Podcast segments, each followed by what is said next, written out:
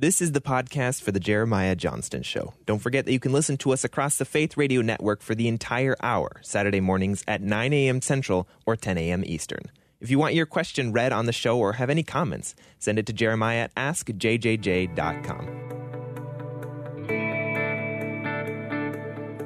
Hey, Dr. Johnston. Hello. Uh, Hello. uh, well, since you guys are Christian thinkers, Swing, I just want to leave that question. I wanted to get your input on that. Sure appreciate it. Thank you. God bless. That's my question. So thanks a bunch. Thank you. Welcome to the Jeremiah Johnston Show, combining cutting edge biblical scholarship with meaningful, thought provoking discussions and practical answers to your questions. It's time to own your faith and be a Christian thinker with our host, author, Bible scholar, apologist, and president of the Christian Thinker Society, Dr. Jeremiah Johnston.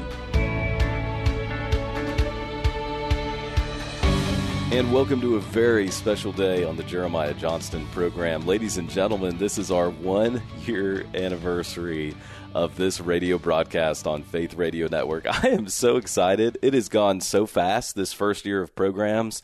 If you check out um, our website over on Faith Radio Network, The Jeremiah Johnston Show, or our podcast, you're going to look back and you're going to notice 52 one hour programs, all unique, every single week, answering your unanswered questions of the faith. That's what this program is all about. We haven't changed.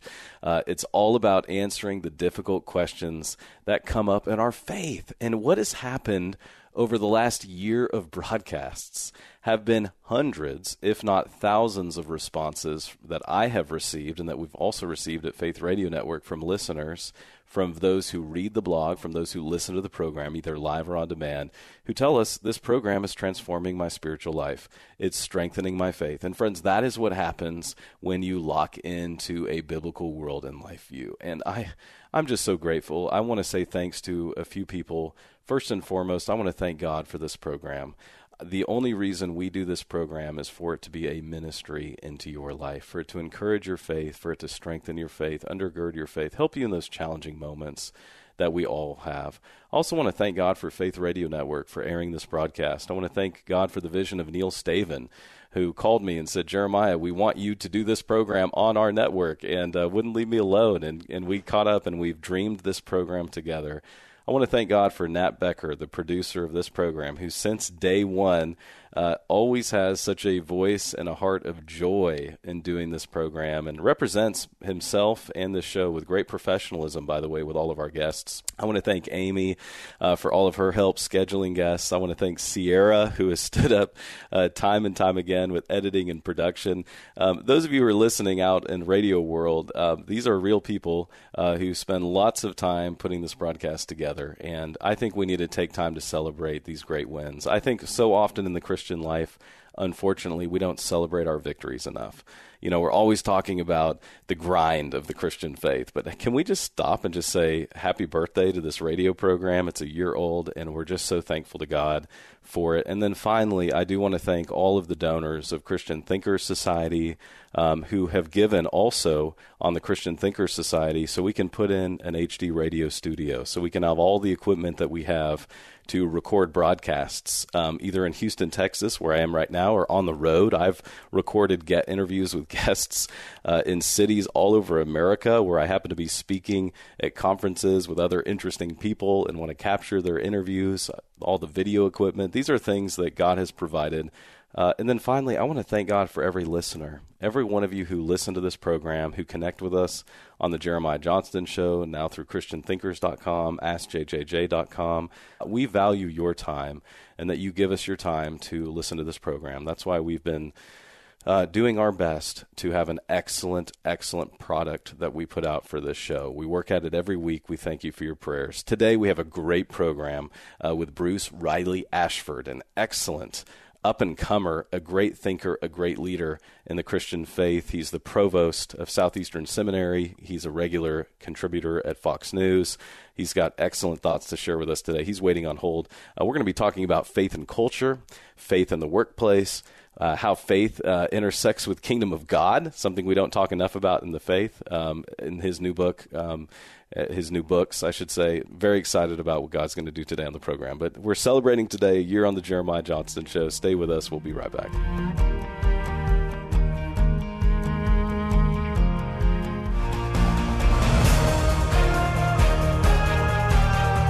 His name is Bruce Riley Ashford, and he is the provost and professor of theology and culture at Southeastern Baptist Theological Seminary.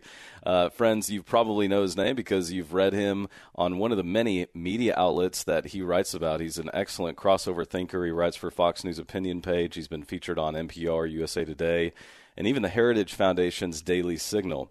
He's the author and co author of seven books. Uh, I'm going to be discussing two of those with him today The Gospel of Our King and Letters to an American Christian. Bruce Riley Ashford, it is awesome to have you on the program today with us. Jeremiah, thank you so much. It's great to be on the show. Bruce, I want to get your thoughts on something that's buzzing around the media today. Um, and I don't, I, I have thoughts about it uh, frustrating thoughts, and I need you to help us think clearly about it. This is the program where we tackle the tough questions. And I, I noticed that it's becoming a trend to announce your deconversion on social media and Instagram. And I'm seeing this again and again. Many people are. What do you make of these these announcements on social media of people that suddenly have lost their faith and they're just really really okay with that? Yeah, so you know, on the one hand, let me just talk about social media, and then the second, uh, deconversion. I do think social media has encouraged us to want to publicize every aspect of our life that we want to publicize. In other words, to sort of create an image. And on any given topic, not conversion or deconversion, I think we've got a lot of people who are obsessing on their image, and it's a temptation for all of us. When it comes to deconversion, um, you know, I think that's as big of a deal or as big of an event as a conversion. And if you're going to announce something, that would be an important thing to announce, right? Because um, as I see it, all people are worshipers.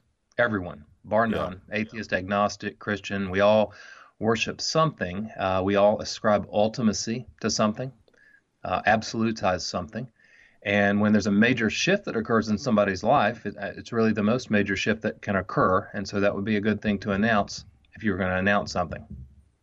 My question for you specifically for the church leaders that are listening these individuals who have leadership positions in the first in the church i think of first timothy and titus specifically that gives um, the qualities of leaders in the church and i mean we could go even to other par- parts of the new testament are we failing? Are we elevating people prematurely based on their talent without giving them the theological underpinnings to earn the right to be quote unquote on the platform on God's church? I want to get your thoughts on this. Yeah, so you know the cause of these deconversions. I think I think uh, there there is it, it is the case that um, people are being elevated too quickly uh, it's not necessarily the case that they're becoming pastors too quickly, but I think uh, when somebody becomes a nationally spotlighted, quote unquote, Christian leader at a very young age before they've had to go through some trials and tribulations and uh, make a family and, and so forth, uh, I think it, it, can go to the head. And, um, and I'm not sure exactly what all the other causes are. Um, I know that there's an enormous amount of pressure socially and culturally to disassociate oneself from Christian teaching, uh, especially teaching on gender and sexuality. I think the exactly. pressure is going to increase. It's going to increase in upcoming years. And I think we're going to have to build a stronger brand of Christianity in our churches. Um, and it's going to have to ride in on the back of relationships as well as doctrinal teaching. Uh, we can't just uh, teach from, from a pulpit for 45 minutes uh, and expect that to be able to combat uh, our young people who are exposed for four, five, six hours a day to Hollywood, uh, secular news outlets, uh, the pressures of their friends. So, church, I think, is going to have to involve a lot more than the Sunday morning hour. We're going to have to find ways of building strong relationships, holding each other accountable, um, and that kind of thing. Friends, our guest today is Bruce Ashford. I want you to connect with him on Twitter at Bruce Ashford and Facebook bruce.riley.ashford. You're dropping some wisdom on our program already. I love what you're saying. We have to build a stronger brand of Christianity within our churches. we have to do it, yes, with teaching doctrine, but also with relationships. Um, and where have we erred in our modern sense of Christianity? I have my own thoughts, but are we are we are we erring on one side or the other? Are we out of sync? What can we do specifically for the ministry leaders who are listening who hate this? I mean, nobody likes to see this. Our hearts break for those individuals that are announcing their deconversion on social media. Um, but it also, I think, is purifying the church in a way that for leaders, Bruce, I mean, what can we do to build a stronger brand of Christianity? You are an individual, you've spoken at universities, seminaries, and public institutions, not just here in the U.S., but across Europe, Africa, Asia, and the Middle East. So, so tell us, for those listeners, um, specifically our ministry leaders who are listening, what can we do to build a stronger brand of Christianity? Yeah, you know, I, the the first thought that comes to mind is, you know, so I've done some work with uh, uh, persecuted churches, persecuted Christians all over the world. That's where a lot of that travel that you mentioned uh, came from. And historically and globally, Christianity has been at its strongest when it's been persecuted. And what I see when I meet with these leaders is I see uh, I see a couple of things. One is enormous external pressure to conform to secular ideology or to some other religion. So either to a totalitarian ideology uh, like a, a, communism or something like that, or to Islamic ideology, or to some kind of secular secular ideology. So there's an enormous amount of pressure, and that winnows out uh, people. It, it, the fake Christian just kind of they fade away. You know, Jesus said in Luke 14, 25 through 33, uh, Luke said that there were a lot of people following Jesus. But when Jesus turned around and said to them, that listen you're going to have to choose me even over your mother and father and, and the people surrounding you that that narrowed narrowed down uh, the the uh, circle a little bit um, so what the persecuted church does in response is uh, they build a tightly knit church family they usually have to meet in secret and they meet in apartments you know and uh, that's not exactly going to be our model in the us we don't need to meet secretly but i think we have to find a way of naming the enormous social and cultural pressure that we're under, naming it and recognizing it, and then somehow building close forms of community. And that's a tough one for us to solve. My church, we've got about 12,000 people attending, and we've got so we've got our Sunday morning pulpit time when we gather, uh, and we have small group time. And, uh, and and we're always trying to navigate this. What are some other third spaces we can build in our church? You know, what are some um, lecture series or fellowship events? How can we um, cause our people to enter into a close relationship with each other and with the Lord, and to reinforce Christian teaching and to support and encourage each other. So I, I, I don't know exactly how to do that. It's going to look different for different churches, right? You've got rural churches, you've got urban churches, you've got different denominations, but we've absolutely got to find a way to do this. And here's our competition our people have a liturgy that they go through, many of them, many of us, and that is that we listen to secular news and opinion outlets for hours a day or hours in the evening. And we watch Hollywood stuff for hours and hours and hours. And it just it it uh, it forms us and shapes our way of thinking in ways that we don't even know. And we've got to push mm. back against that. We have to let the Bible's narrative of the world be the true story of the whole world not a secular news outlet, not uh, a Hollywood worldview.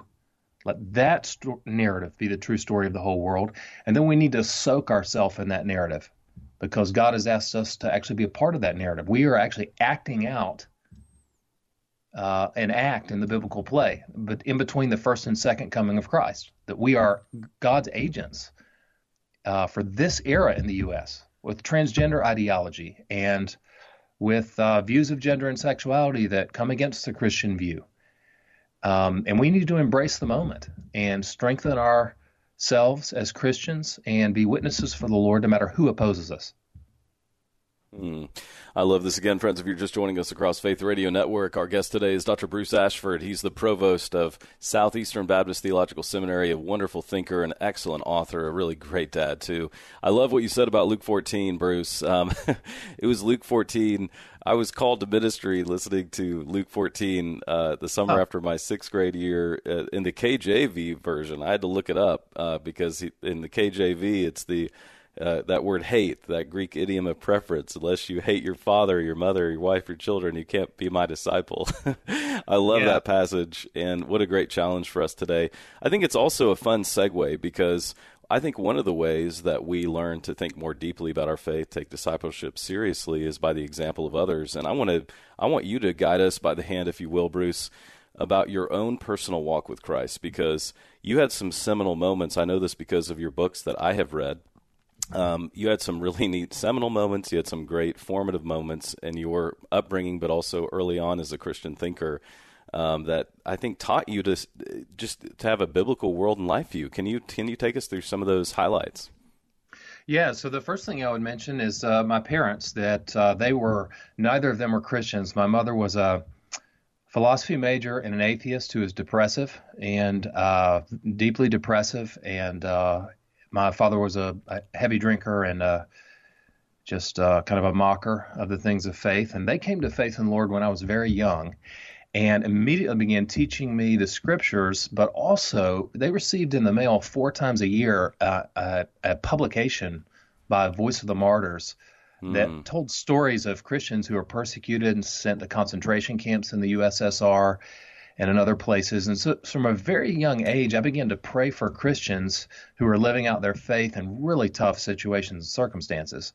And then uh, I came to faith uh, when I was a senior in high school, and very soon after that, uh, the Lord took me overseas, and I lived in a predominantly Muslim context where it was illegal to share my faith, mm. and lived and worked there, and ended up planting a church there, and got to see God's hand at work and an amazing. I'd say about 60% of the people I encountered were Muslims, and about 40% were atheists.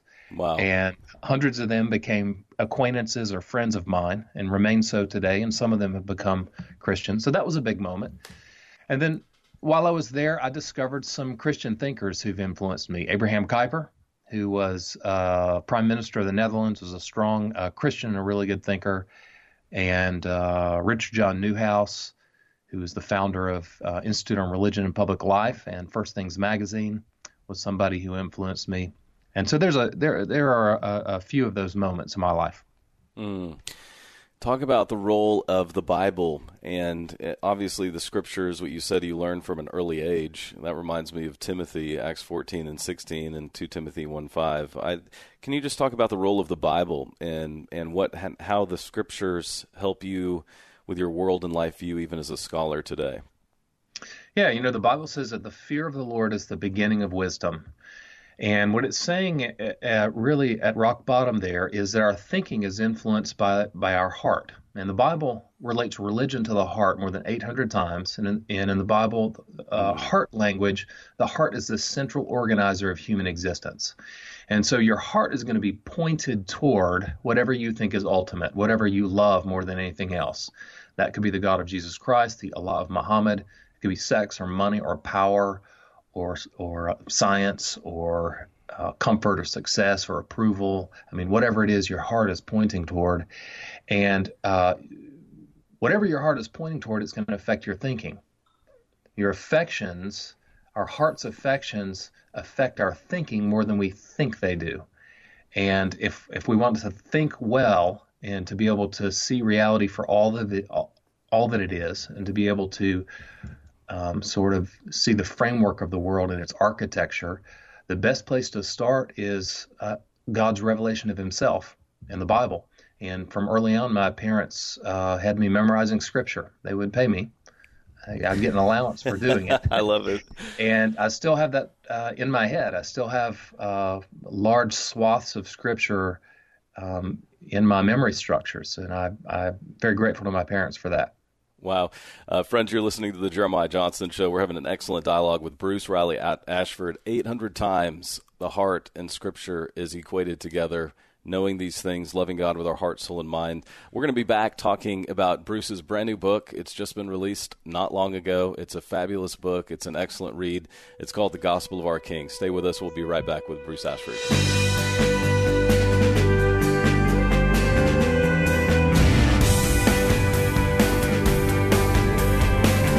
Back to the show, friends. He's appeared on C SPAN, NPR, Fox News, many other nationally syndicated shows. I love it. Every time he writes uh, op ed pieces, I always share them enjoy reading them. I'm talking with Bruce Riley Ashford. He's the provost and professor of theology and culture at Southeastern Baptist Theological Seminary. He's husband to Lauren, dad to three amazing children, uh, and just a, a, great guy, a great representative of the faith today. Um, I want to encourage you to connect with him on social media Twitter at Bruce Ashford, and Facebook is bruce.riley.ashford. Um, Bruce, tell us about you've, you've authored more than seven books. Um, but I'm really excited about the nature of this newest book, Bible Worldview and the Mission of Every Christian. That's the subtitle. The, the title is The Gospel of Our King. What's the big idea of the Gospel of Our King for our audience? You know what we wanted to do, my co-author uh, Heath Thomas and I, is we we wanted to uh, we wanted to answer a hypothetical question. Uh, and the hypothetical question is something like this: What is Christianity all about? And our approach to it is that in the first half of the book, we teach the entire Bible in four chapters. And in the second half of the book, we show its implications for the Christian life. Now, the first half, uh, what we do is we, we show that the Bible, even though it's composed of 66 books written over thousands of years by numerous different authors in multiple different genres, that it has a coherence to it. There's a couple types of coherence. It has a systematic coherence that you can articulate with categories and topics, but it also has a narrative coherence. And in this book, we teach the Bible as an unfolding narrative uh, that is, in fact, the true story of the whole world.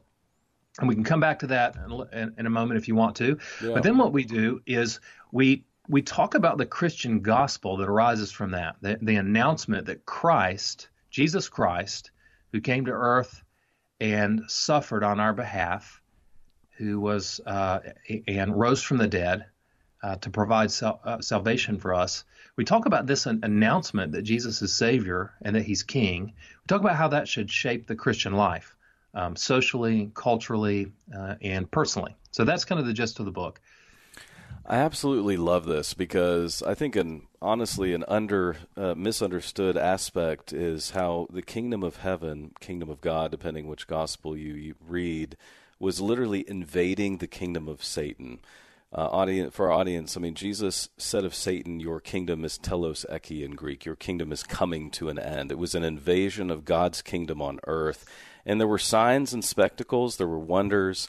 Uh, Bruce often say that you know, some of crusty Christians today might not like it if Jesus came to their town or village because when Jesus showed up, there were healings, there were miracles, there were exorcisms, and a huge party broke out after the fact. Um, that's what happened when God's kingdom came to earth and invaded the kingdom of Satan. Um, can you just explain how primary and central this teaching was? And really, how important it is for us, not only how primary it was in Jesus' own teaching, but for us to understand gospel mission from the New Testament. Yeah, you know, I think um, the emphasis in American Christianity, uh, you know, in the last century has not been on Jesus bringing a kingdom, and that's unfortunate because when Jesus said, when Jesus announced that he was preaching the gospel of the kingdom, and when Paul talked about the gospel in 1 Corinthians 15, 3 through 5, and when the word gospel or kingdom are used, nobody in the New Testament would have thought that Jesus was merely talking about only saving individuals uh, from their sins so that they can have a, a life of private worship of God. Because Jesus Christ, right? Christ is not Jesus' last name. It's not like he went to the doctor's office and they said, well, hey, Jesus, uh, fill out this form. If you will, put your last name there. Exactly. He's like, oh, my last name is Christ. I come from the Christ family that um, Christ is the is the transliteration of the Hebrew word Messiah, meant the kingdom bringer. It's a huge concept. So you mentioned his miracles a moment ago. Um, the, the, Jesus did very specific types of miracles. You know, he didn't just do crazy stuff. He didn't levitate or you know catch bullets mm-hmm. in his teeth or create a purple elephant for people to look at. When he did a miracle, uh, it always made two points. Number one, it confirmed that he is in fact who he says he is, which is God. And number two, it it illustrates what type of salvation he would bring. So, for example, when he um, calmed a storm, he was saying, "Hey, listen, I'm the same God who caused a storm." You know, in the story of Jonah, or uh, I'm the same one who created the waters, and now I can calm them. And so, and then the second thing he was saying is, this is the kind of salvation I'm going to bring. That one day there will be no more storms. Same thing goes mm. in healing healing lepers, which is kind of the HIV of his day, the, the horrible Yep. disease that, that couldn't be healed. Or same thing when he raised someone from the dead. He was declaring who he is, cosmic king of the universe, and what kind of salvation he would bring. And here's the salvation he'll bring. When he returns one day, he will not return as a suffering servant. He'll return as a conquering king. He'll crush his enemies. He'll, he'll set the world to rights. He'll install a one world government and a one party system in which justice will roll down like the waters. There'll be no more tears. And this is this is the the the great hope as a Christian. And by hope I don't mean ooh I wish it'll happen. It's a certain hope for us. This is our expectation, our confident expectation. And as believers, we want our lives individually and corporately to be a preview of that coming kingdom. You know, we want our dealings to be characterized by justice and goodness and uh, Christian love, uh, truth telling. Uh, and so we want to be a preview of that coming kingdom. I think that's such a great point. Let's go back to that narrative that you were going to share about the un- unfolding of the this narrative for the whole world. Pick that up where you were. Yeah, I mean, so maybe I'll just summarize the narrative in a couple of minutes. Do we have a couple of minutes Yeah, for me please to do, do. Excellent. And again, friends, we're discussing his brand new book. I want you to get the Gospel of Our King. Okay, uh, so so listen, um, there's different ways you can d- divide the narrative of the Bible depending on how precise you want to be. I'm going to do one that's just kind of a, a- a broad brush, so because we've got a couple minutes here, that you can teach the Bible's narrative in terms of creation, fall, uh, redemption, and uh, restoration. So, in terms of creation, uh, what we want to remember is that God created the world from nothing.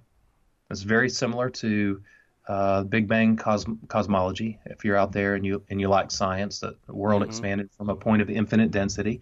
That God created the world from nothing, and that He normed it.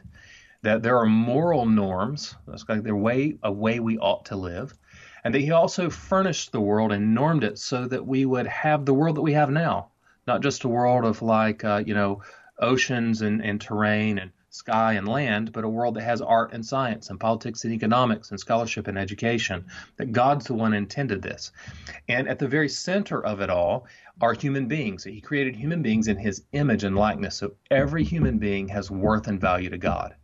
Now, at the time of creation, everything in the world was the way it's supposed to be. But very soon after the creation of the world, uh, the, the narrative takes a dark turn. It, it twists in a bad direction. That Adam and Eve, instead of worshiping God, uh, decided to worship self. They decided to elevate themselves and to try to become their own God. So instead of being an ambassador for God the King, they wanted to be king and queen. And when they did that, when they attempt to seize power for themselves, um, uh, they fell from grace. And that fall affected all of their progeny, all of us who have followed in their footsteps, that all of us, just like Adam and Eve, have sinned. And so our sin basically is that our heart, instead of being directed toward God in affection toward Him, is directed in affection toward false gods, sex mm. or money or power or comfort. And these things twist our thinking and they twist our living. And but the positive is that immediately, as soon as the fall happened, that God promised that He would send a Savior. And He began revealing who that Savior would be. And over the course of centuries and centuries and centuries, He revealed more and more. And then finally, the Savior came, and the Savior was Jesus. And um, He offers that salvation to us. Now, if I could just explain the, the gospel in a nutshell, that God came to earth Himself to take on human flesh to live the life that we should have lived but didn't live, a life of perfect conformity to God's law, and that he was willing to be crushed on a cross. And that was God's way of uh, taking the penalty for our sin onto himself and saying, Listen, I'll pay the penalty for your sin out of love for you, who I created. And that if you'll believe on me and embrace me, uh, your sins are forgiven. So it's as if Christ said, and when he was on the cross, listen, I'll take your name upon myself, which is wicked one, one deserving of condemnation, and I'll give you my name, which is righteous one. And and then he rose from the dead in victory, and uh, now uh, we're waiting for him to uh, to return. And when he returns, the Bible uh, teaches us he will set the world to rights. This world that we live on right now. Um, the Bible doesn't teach that we'll live with God in heaven forever. It actually teaches that we'll live with Him here on this earth forever. That He'll return and set this world to rights, uh, so that there'll be no more sin, uh, no more sadness, none of the, the, the sort of the things that make life uh, so tough for us right now. And Bruce, I mean, I, I love this. I, I thank you so much for taking time to explain that larger narrative and how the gospel literally is holistic for the world. It's not just about getting saved today or checking a box and going to heaven. It's something that's going to set this entire world in right relationship with God. Even the cosmos will be restored. Um, for somebody who wants to become a Christian, for someone who wants to make that step, what can they do right now if uh, God is speaking to them through your words? Yeah, you know, the Bible uh, portrays uh, it like this that uh, God begins to work in somebody's heart and begins to, the, the, there's a spark of belief in their heart and in their mind. And uh, what God asks of you, if you're out there in, in radio land right now listening or listening as a podcast, um, what what God asks for you to do is just to embrace His message, just to believe it. It's something that simple, but that belief then begins to transform your life. And one of the ways that your life is transformed is by joining a church and uh, being a part of God's people. God's people are imperfect. We're all flawed. There's no perfect churches. In fact, the, the only prerequisite for being a member of a church is that you're a sinner and that you've embraced Jesus. okay, so um, that's what you can be guaranteed to find is other sinners just like you, and and that's that's one of the major ways that God begins to work in your life. Friends, the, the book is the Gospel of Our King, and what you can what you can hear today from this interview is the heart of the, one of the authors. Um, it's an excellent book. I want to encourage you to get it. It's put out by Baker Publishing, an excellent publishing group. Um, friends, we're going to be back. The time is going way too fast. I'm talking to Bruce Riley Ashford. When he comes back, um, I can't wait to discuss his other book that I really enjoyed, Letters to an American Christian. Here we go. Stay with us. We'll be right back on the Jeremiah Johnston Show.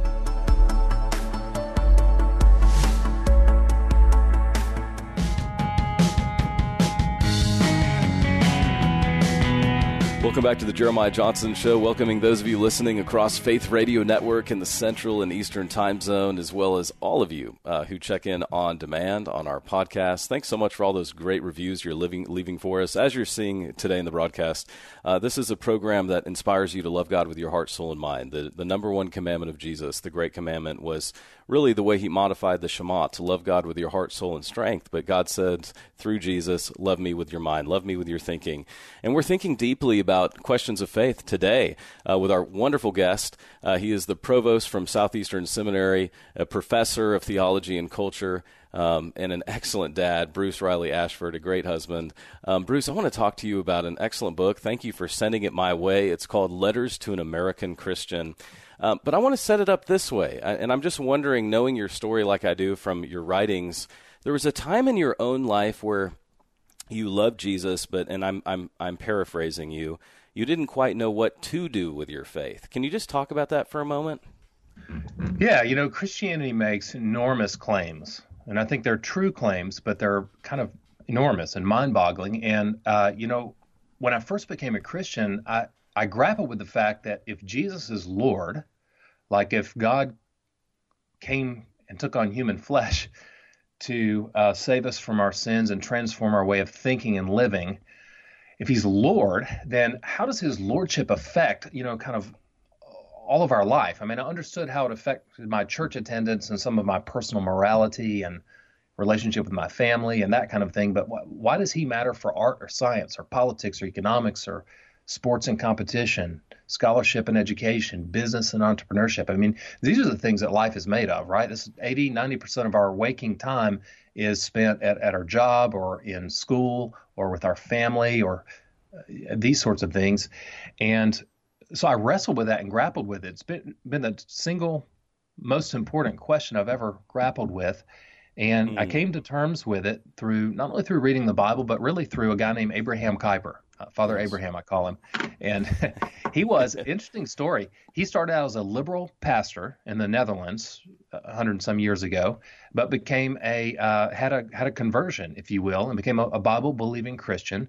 But then later founded a newspaper, a national newspaper, founded a university, founded a political party, and became the prime minister of the Netherlands. And he uh, just gave some brilliant reflections on how to relate Christianity to all of life, and then specifically to politics and public life. He wasn't a perfect man, but he was a, a great man, and his way of thinking uh, influenced me and influenced this book, Letters to an American Christian. And you know, I wrote the book because I think America is at a kind of a seam in history. There's so many things that are shifting right now. Uh, the lines are being redrawn, and I think all of us feel the cultural ground shifting beneath us in in a, in a number of different ways, socially, culturally, and politically. And this book was just my attempt to address those issues. Um, it is 27 very brief letters written to a hypothetical college student and encouraging him not to take the path of his secular progressive professors or the path of his secular conservative um, family members and to cut his own wake and to be his own man. Wow. And I mean, as I often say, I mean, the it's a battleground right now, especially in the secular universities. I mean, I, I, I speak as a professor about most professors. Most professors are nihilists today, wouldn't you say, Bruce? Yeah, you know, I, there, you've got all kinds of.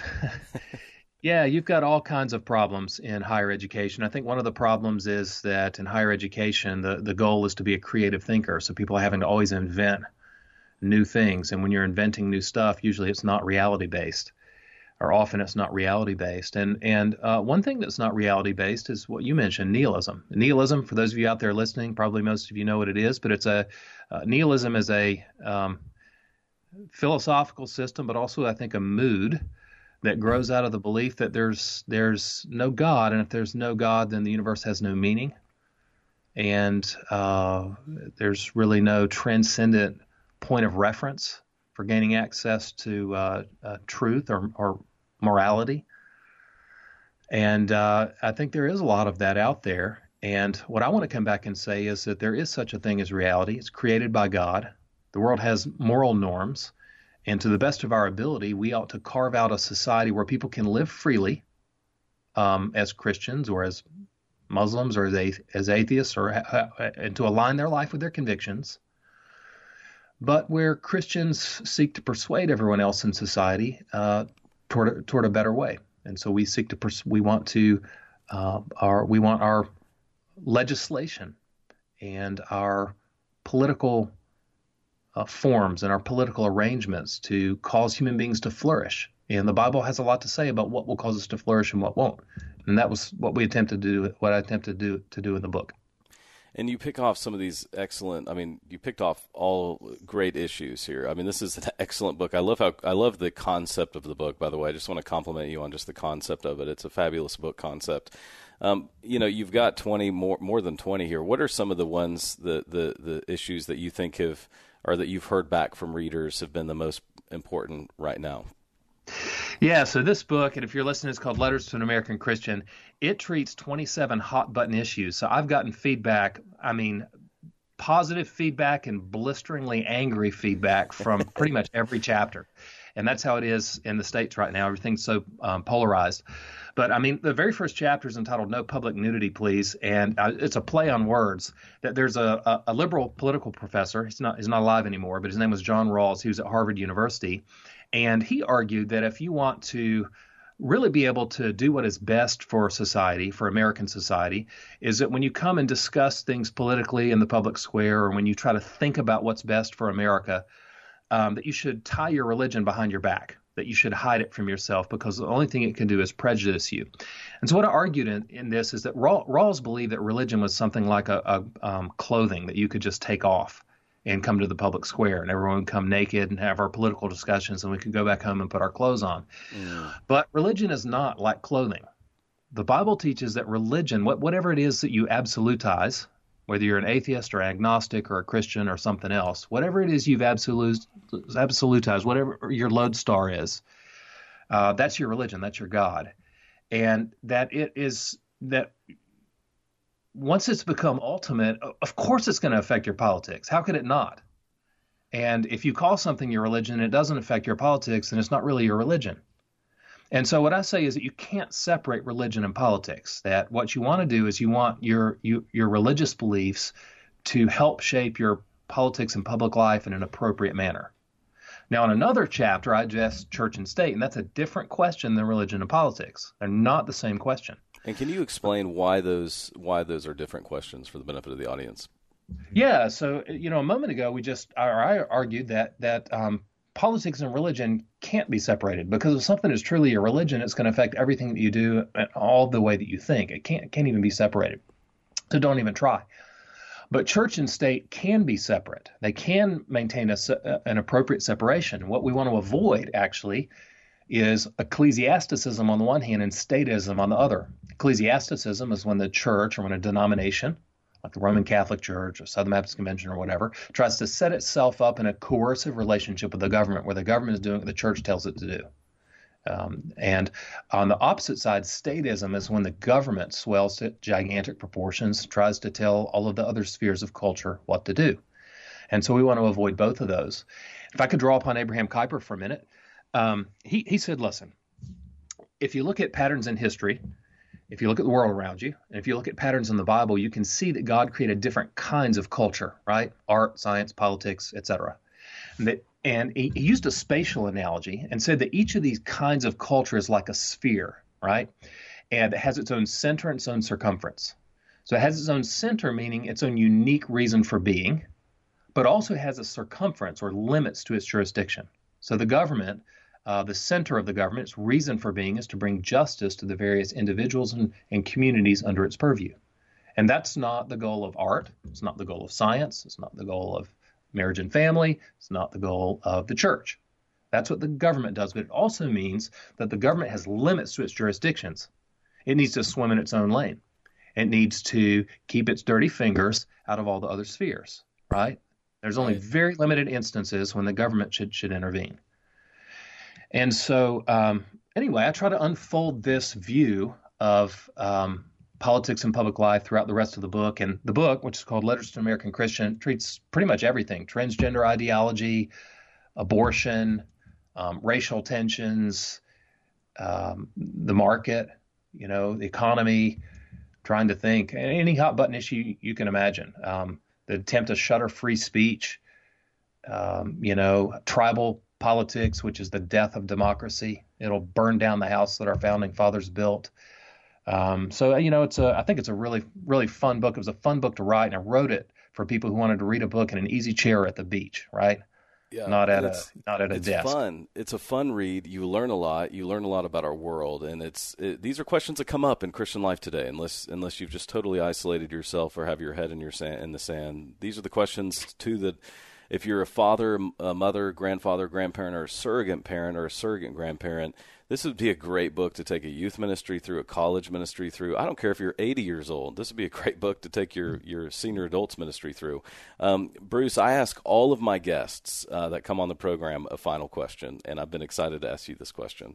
Uh, and it's been so fun because uh, on this program, I'll often say that vulnerability, in my opinion, is the new superpower to reach people for Jesus Christ. Uh, I think the more mm-hmm. vulnerable we can be, authentic, um, and I don't try to answer it. I'm not a PS guy, as you've seen in this program. Um, but I ask all of my guests if you could ask Jesus any question today, what would it be? What is your unanswered question for God? Perhaps you've already dealt with it. Perhaps you've transcended it. Perhaps you don't think you can ask God a question um, I ask all of my guests, and I'm I'm putting together quite a compilation of answers from my guests um, about what their unanswered question is for God. So, Bruce Riley Ashford, I mean, if you could ask Jesus anything today, uh, what would it be? I think I would ask him, uh, what is the best way forward in our own nation to be a public witness for you in the midst of the turmoil that we've got right now? I think we've got as much turmoil almost as much turmoil as there was in the 60s. People don't remember in the 60s. You had the Weatherman Underground, you had bombings, you had houses being firebombed. I mean, it was an awful, awful. You had assassinations. It was an awful era, and we haven't reached that level. But we've got a pretty toxic and polarized environment. And sometimes I'm confused at how best to move forward and how best to try to help God's people unify. I would ask him to uh, give me some very clear marching orders that are even more detailed than what we we receive in Scripture. I think I'd I'd ask him that. Mm, mm. And uh, hopefully, he, hopefully he's not up there laughing at my books. You know, say, "Oh man, Ashford, whew, he gave it his best shot, but it wasn't very good." You know? Uh, guys, uh, Bruce, you've been so fun to talk to. The time has gone by way too fast. We've got to jump to our final break. But um, friends, connect with him on social media at Bruce Ashford. Check out his website, read his books, pray for his awesome family. Bruce, this has been too fun. Um, I feel like we're we we need to become fast friends. Uh, I just love we have so much in common. I love what you do. Will you come back to the program in the in the days ahead? Man, that'll be a lot of fun. Let's do it. All right, my friend. We'll be back with some final thoughts. Stay with us on the Jeremiah Johnston Show.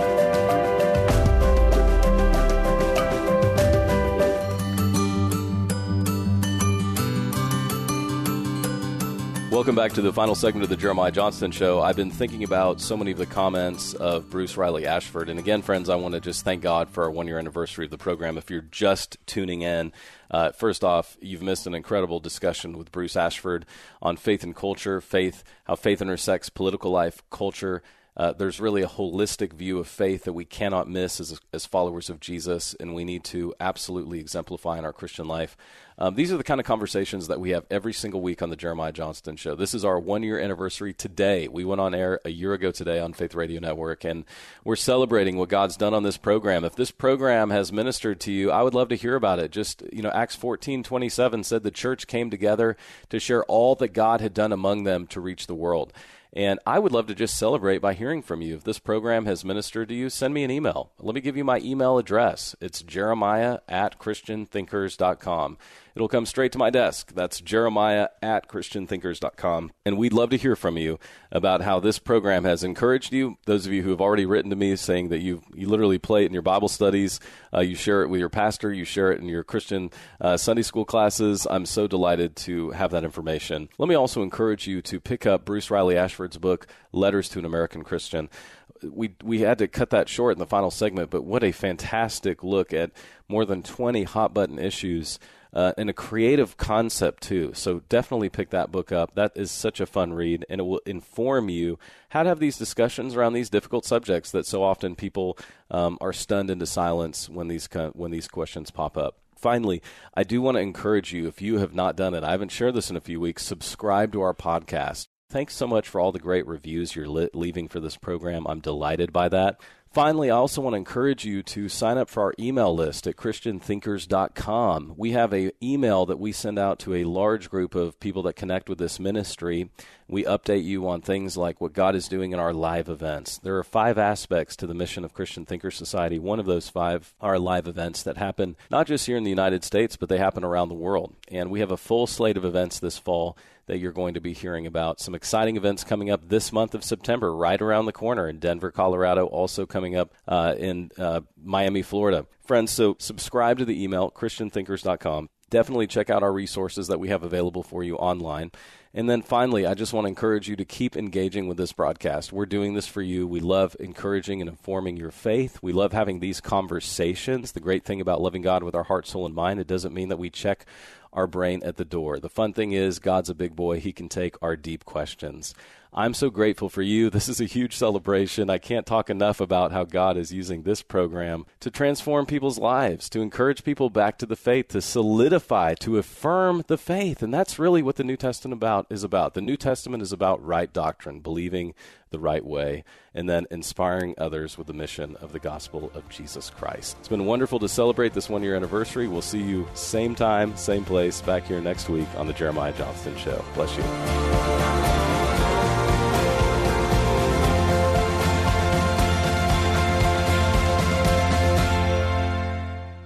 Thank you for listening to the Jeremiah Johnston Show. If you have any follow up questions from today's program, we'd love to hear from you. You can submit your questions at askjjj.com. From there, you can also connect with us across social media. All our conversations are available because of listener support. To find out more information, head over to myfaithradio.com. And so you never miss a show, you can subscribe to our podcast free in iTunes, the Google Play Store, or even our RSS feed. Thank you for sharing our show with a friend and growing the impact of our ministry.